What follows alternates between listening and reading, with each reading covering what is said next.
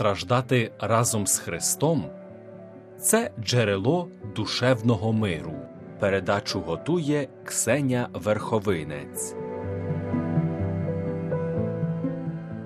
Дорогі хворі, пізнати і відчути, що хтось нас любить, завжди є великою радістю. Бог це любов, Бог нас любить, ви і я існуємо, бо Господь бажав нашого життя, і то через дію Його любові. Ми приходимо від Бога і повертаємось до Нього. Він нас сотворив, Він нас провадить, Він нас чекає, щоб вічно перебувати в Його обіймах. У голландському катехизмі знаходимо ось такий цікавий епізод. 627 року святий Паоліно відвідав у північній Англії короля Едвіна, щоб навернути його на християнську віру.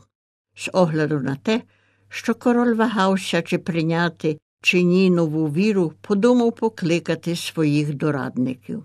На зборах, після того, як король виявив причину їхнього скликання, виступив один з найстарших дорадників, людина, яку задля його мудрості та обережності всі шанували і поважали. Він почав промовляти ось так Ваша величносте, подумайте, що ви одного зимового вечора сидите при столі з вашими вельможами. На дворі темно і страшенно холодно. В залі світло, теплота, радість. Несподівано з'являється в залі пташка, влітає якимось дверима, кількаразово облітає кімнату і вилітає іншими дверима. В тих кількох хвилинах, доки перебуває в залі, де відбувається бенкет, вона не відчуває холоду і не перебуває в темноті.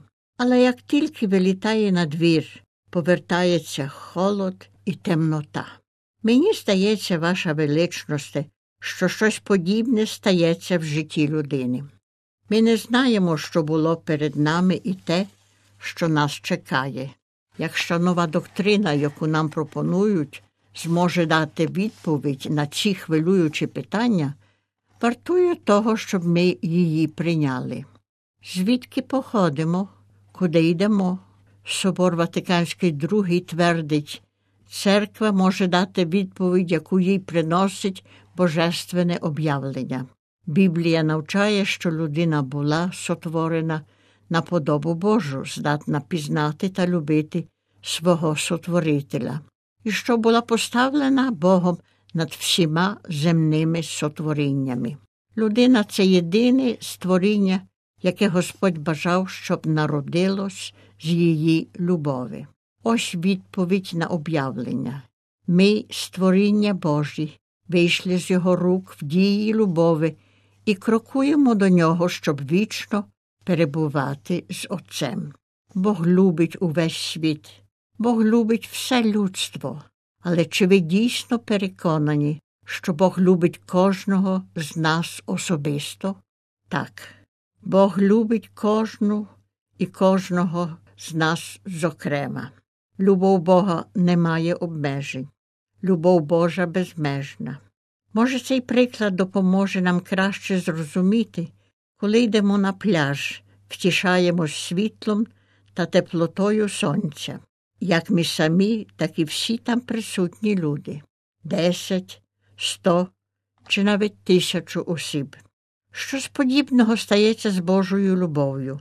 Вона така сильна і велика, що не зменшується ні для вас, ні для мене, від того, що Бог любить також тих, що навколо нас. Господь любить кожного з нас, немов би ми були єдиними істотами на світі. Перед Богом ніхто з нас не є безособовим номером, але кожний і кожна з нас пізнаний та люблений, як людина в усій її особливості. Одна легенда розповідає, що одна дівчина, яка з малесенького села прибула до міста, щоб служити в одній князівській сім'ї, одного дня зауважує, що до неї придивляється син князя. Прийшов день, коли князенко каже, що її любить. Вона почувається щасливою, причепурюється, щоб стати ще кращою і веселішою. І це щастя стає ще більшим, коли та бідна, покірна дівчина вінчається з князенком. Одного дня перед групою хворих святий папа Іван Павло II сказав ось так я не можу забрати ваших болів, але в одному я певний Господь вас любить безмежною любов'ю. Ви дорогоцінні в його очах. Все зміниться у вашому житті, дорогі хворі, того дня, коли ви переконаєтесь, що Бог Отець дивиться на вас з любов'ю.